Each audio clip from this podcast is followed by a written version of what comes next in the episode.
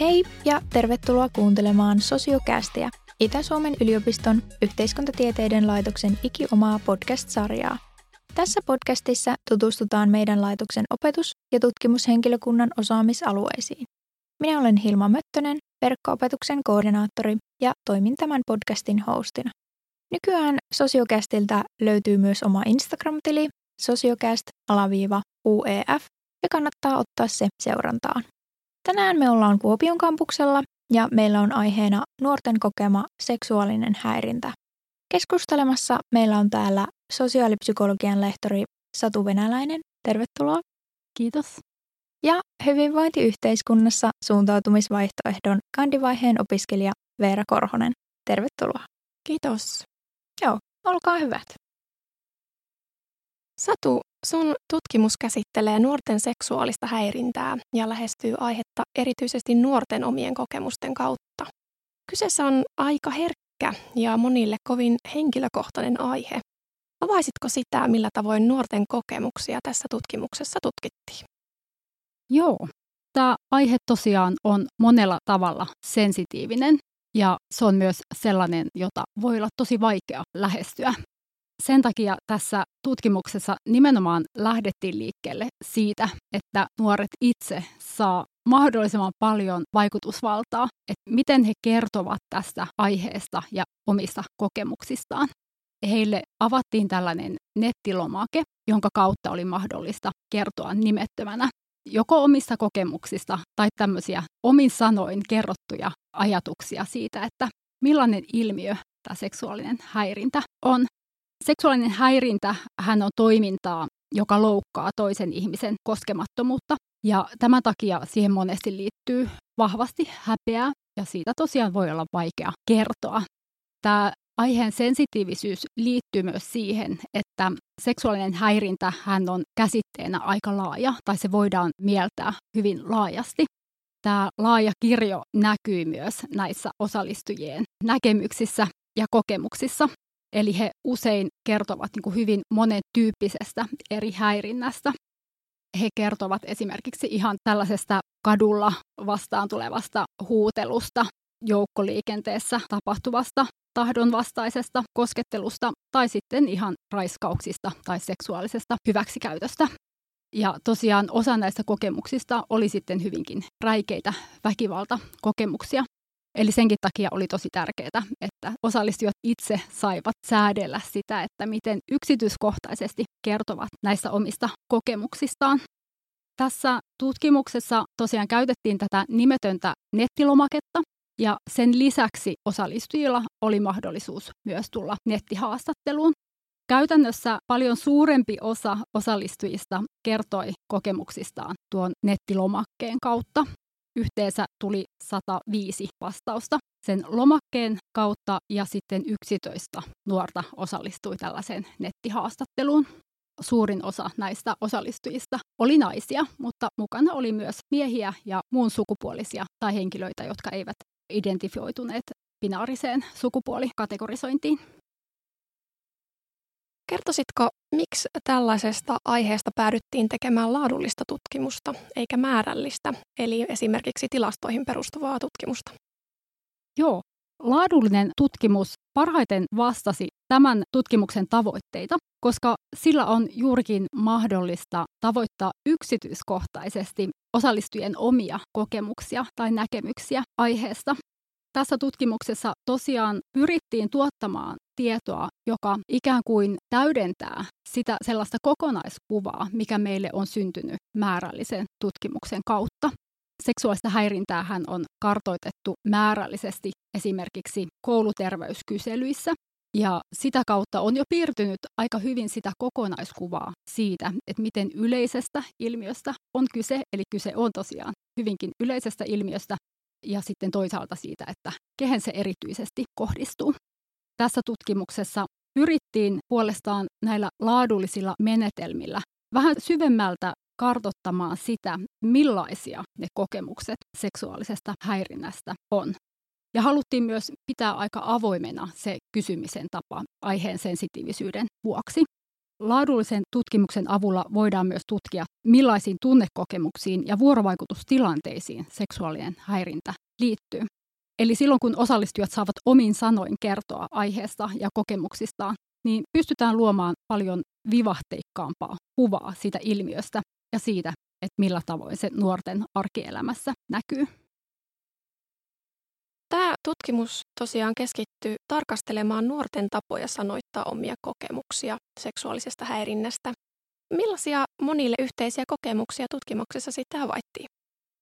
No, tässä tutkimuksessa toisaalta pyrittiin tavoittamaan eroja nuorten kokemuksissa ja sen vuoksi esimerkiksi pyrittiin tavoittamaan osallistujia, joilla oli erilaisia taustoja ja esimerkiksi pyrittiin saamaan mukaan osallistujia, joilla on vaikkapa erilainen sukupuoli-identiteetti tai muita tällaisia identiteettiin liittyviä eroja. Osallistujathan olivat iältään myös tällainen aika laaja joukko, eli he olivat 15-29-vuotiaita. Eli sikäli näissä kokemuksissa oli paljon eroja, mutta toisaalta niissä oli myös paljon samanlaisuutta. Yksi tämmöinen keskeinen piirre hyvin monissa osallistujien kokemuksissa ja näkemyksissä oli se, että he näkivät, että seksuaalista häirintää tapahtuu kaikkialla. Tämä oli ihan sellainen sana, joka toistui tosi monen puheessa. Sitten kun he kertoivat tarkemmin niistä omista kokemuksistaan, niin kävi ilmi, että he olivat tosiaan kohdanneet seksuaalista häirintää niin kuin monessa eri muodossa, mutta myös tosi monissa eri paikoissa. Et ihan tosiaan siellä kadulla, julkisilla paikoilla, etenkin ravintoloissa ja yökerhoissa, mutta sitten myös ihan yksityisissä tiloissa, jopa omassa kodissaan, ystävän luona käydessä tai erilaisissa harrastuspaikoissa. Toinen tämmöinen yhdistävä tekijä oli sitten se, että suurin osa osallistujista puhui seksuaalisesta häirinnästä hyvin tällaisena vakavana ongelmana sekä yhteiskunnallisessa mielessä että silloin, kun he kuvasivat niitä omia kokemuksiaan. Eli useat painottivat seksuaalisen häirinnän vahingoittavuutta ja he kokivat, että se hyvin merkittävällä tavalla oli esimerkiksi murentanut heidän luottamuksen tunnettaan ja se oli aiheuttanut tällaisia hyvin ikäviä tunnereaktioita, häpeää, syyllisyyttä, vastuuntuntoa siitä, mitä on tapahtunut. Usein seksuaalisesta häirinnästä puhuttiin myös vahvasti niin kuin alistavana ja tämmöisenä niin kuin oman arvon tuntoa heikentävänä. Eli siten monella tavoin tosiaan sosiaalisia suhteita ja tunneelämää varjostavana ilmiönä. Aivan, tässä tuli aika puhutteleva kokemusten kirjo esiin. Tässä tutkimuksessa puhuttiin myös intersektionaalisuuden käsitteestä. Mitä tämä intersektionaalisuus tarkoittaa? Intersektionaalisuus tarkoittaa monien eri identiteettien risteämistä ihmisten elämässä. Sillä tyypillisesti viitataan esimerkiksi sukupuoleen, etniseen taustaan, rodullistamiseen, seksuaaliseen suuntautumiseen tai yhteiskuntaluokkaan. Tämä käsite painottaa näiden erilaisten identiteettien ja asemoitumisten risteämistä keskenään. Ja ajatellaan, että nämä monenlaiset tavat, miten ihmisiä asetetaan suhteessa sosiaalisiin suhteisiin ja yhteiskuntaan, niin nämä yhdessä tuottaa myöskin eriarvoisuuksien kokemuksia, jotka vaihtelevat ihmisten välillä. Ja taustalla nähdään tällöin vaikuttavan monenlaisia yhteiskunnallisia rakenteita ja eriarvoisuuksia ylläpitäviä sosiaalisia mekanismeja, kuten vaikkapa seksismi, rasismi ja heteronormatiivisuus, mikä viittaa tällaisiin niin normatiivisiin ajatuksiin siitä, että heteroseksuaalisuus on se ainoa ja oikea seksuaalisuuden muoto. Millä tavalla intersektionaalisuus näkyi tutkimuksen tuloksissa? Ja miten näihin vähemmistöihin kuuluvien nuorten kokemukset erosivat sellaisten nuorten kokemuksista, jotka eivät kuuluneet mihinkään vähemmistöön? Intersektionaalisuus tosiaan ohjasi vahvasti tätä tutkimusta ja etenkin juuri sen vuoksi, koska kouluterveyskyselyt ovat osoittaneet, että seksuaalista häirintää kokevat korostuneesti esimerkiksi sateenkaarinuoret, toimintarajoitteiset nuoret sekä maahanmuuttajataustaiset nuoret. Ja tämä ohjasi tarkastelemaan tällaisia erilaisia eroja nuorten välillä. Se, mikä oli kiinnostavaa, oli se, että itse asiassa aika monilla osallistujilla itsellään oli tällainen intersektionaalinen näkökulma silloin, kun he esittivät näkemyksiään seksuaalisesta häirinnästä. Eli vaikutti siltä, että he tavallaan tunnistivat intersektionaalisten eriarvoisuuksien keskeisen roolin seksuaalisessa häirinnässä. He kuvasivat esimerkiksi, että kuinka rodullistaminen saattaa altistaa erityisesti seksuaaliselle häirinnälle ja kuinka toisaalta tietynlainen seksuaali- tai sukupuolinormeista poikkeaminen myöskin saattaa erityisesti altistaa häirinnälle. Tämmöinen niin kuin hyvin tiedostava suhtautuminen intersektionaalisuuteen oli sinänsä ihan merkittävä löydös, koska esimerkiksi MeToo-liikettä on kritisoitu juurikin siitä, että se on nostanut pääosin etuoikeutettujen naisten kokemuksia ja näkemyksiä keskiöön ja siten marginalisoinut esimerkiksi rodullistettujen naisten kokemuksia. Eli monet osallistujat ikään kuin puhuivat tällaista marginalisoitumista vastaan. Toinen tapa, jolla intersektionaalisuus näkyi näissä aineistoissa, liittyy etenkin sateenkaari-ihmisten kohtaamaan häirintään ja sen erityispiirteisiin. Useat osallistujat, jotka itse kertoivat kuuluvansa sateenkaari-ihmisiin, kertoivat kohtaavansa erityisen paljon häirintää, ja heidän kuvaustensa perusteella sateenkaari-ihmisiin kohdistuva häirintä on luonteeltaan usein myös erityisen tungettelevaa ja suora sukaista ja siten se loukkaa erityisen räikeästi ihmisen koskemattomuutta ja omia rajoja. Monet sateenkaari-ihmisiin kuuluvat osallistujat kuvasivat esimerkiksi, että heidän kohtaamassaan häirinnässä on mukana tietynlainen eksotisointi, jolloin toinen ihminen oletetaan perinpohjiin erilaiseksi ja eriarvoiseksi suhteessa itseensä. Tähän kuvattiin myös kytkeytyvän usein esimerkiksi juuri rodullistaminen. Lisäksi transtaustaisten osallistujien kuvaukset kohtaamastaan häirinnästä osoittivat, että seksuaalinen ja sukupuolinen häirintä kytkeytyvät usein tiiviisti yhteen. Sukupuolinen häirintä on luonteeltaan sukupuoli-identiteettiä halventavaa ja mitätöivää. Se voi olla esimerkiksi tahallista väärin sukupuolittamista, ja tässä on usein mukana seksuaalisoiva sävy, jolloin voidaan samanaikaisesti puhua myös seksuaalisesta häirinnästä. Eli tämä on sinänsä ihan hyvä esimerkki siitä, kuinka monitahoisesti yksilöä loukkaavaa häirintä voi olla ja kuinka siinä on läsnä monenlaista tavallaan sellaista alistamista. Tosi valaisevia huomioita. Somella on nykypäivänä iso rooli yhteiskunnallisessa keskustelussa ja tästäkin teemasta on syntynyt suoranaisia someilmiöitä, niin kuin mainitsitkin tuon Me Too-kampanjan Somen merkitystä käsiteltiin myös tässä tutkimuksessa. Millaisia ajatuksia tästä nousi esiin? Some näyttäytyi monille osallistujille hyvin ristiriitaisena areenana.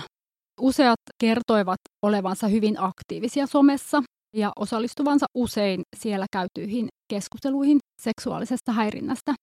Useat myös kertoivat, että some oli heille ikään kuin tämmöinen voimaantumisen paikka he kertovat, että olivat saaneet sieltä paljon vertaistukea ja toisaalta, että somen kautta myös heidän omat silmänsä olivat avautuneet etenkin tämän ilmiön laajuuden hahmottamiseen.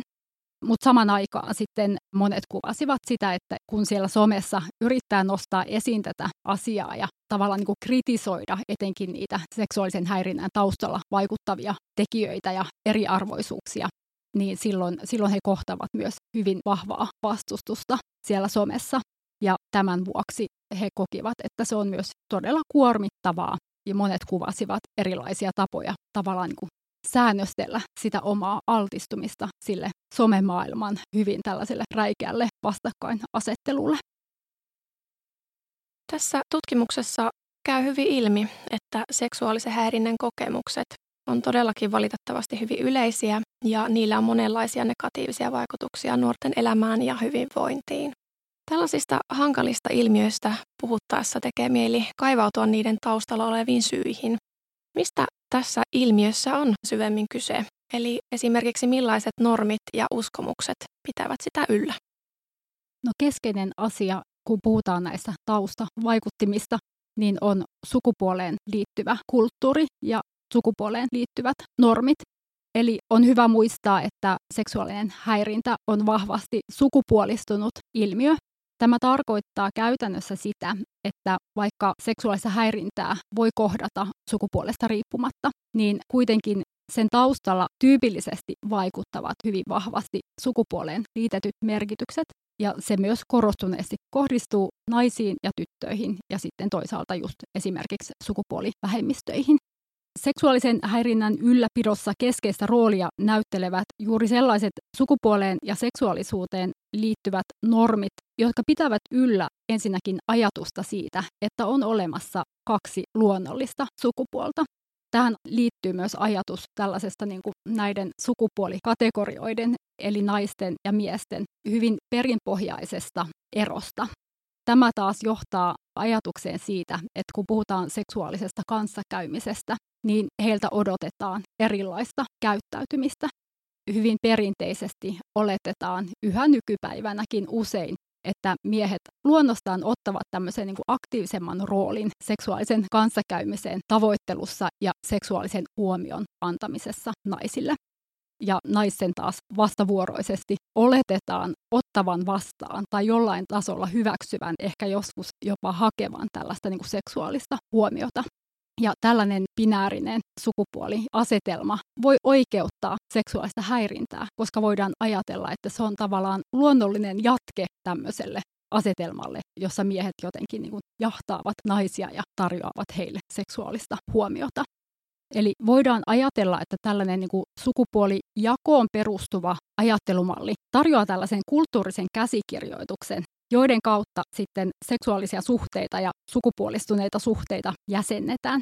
Ja tähän liittyy vahvasti myös heteronormatiivisuus, koska osapuolten usein automaattisesti oletetaan olevan kiinnostuneita juuri heteroseksuaalisesta kanssakäymisestä. Toinen keskeinen uskomus tai myytti, joka ylläpitää seksuaalista häirintää, liittyy uhrien vastuuttamiseen.